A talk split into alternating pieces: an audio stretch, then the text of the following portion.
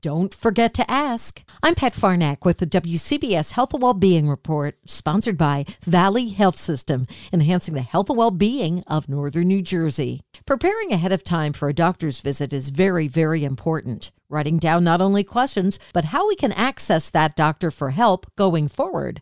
Here's Valley Health System oncologist Dr. Eleonora Teplinsky in healthcare, there is such limited time. And I think that the way to make sure that your questions are going to be answered is to have that conversation up front with your oncologist or any of your healthcare providers and say, how can I reach you if I need you? What is the expectation in terms of turnaround time for answering my questions? Can this be done in a, let's say, patient portal message? Can it be done over the phone? Next time, a second pair of ears. The entire interview at WCBS880.com slash health. I'm Pat Farnack, WCBS News Radio 880.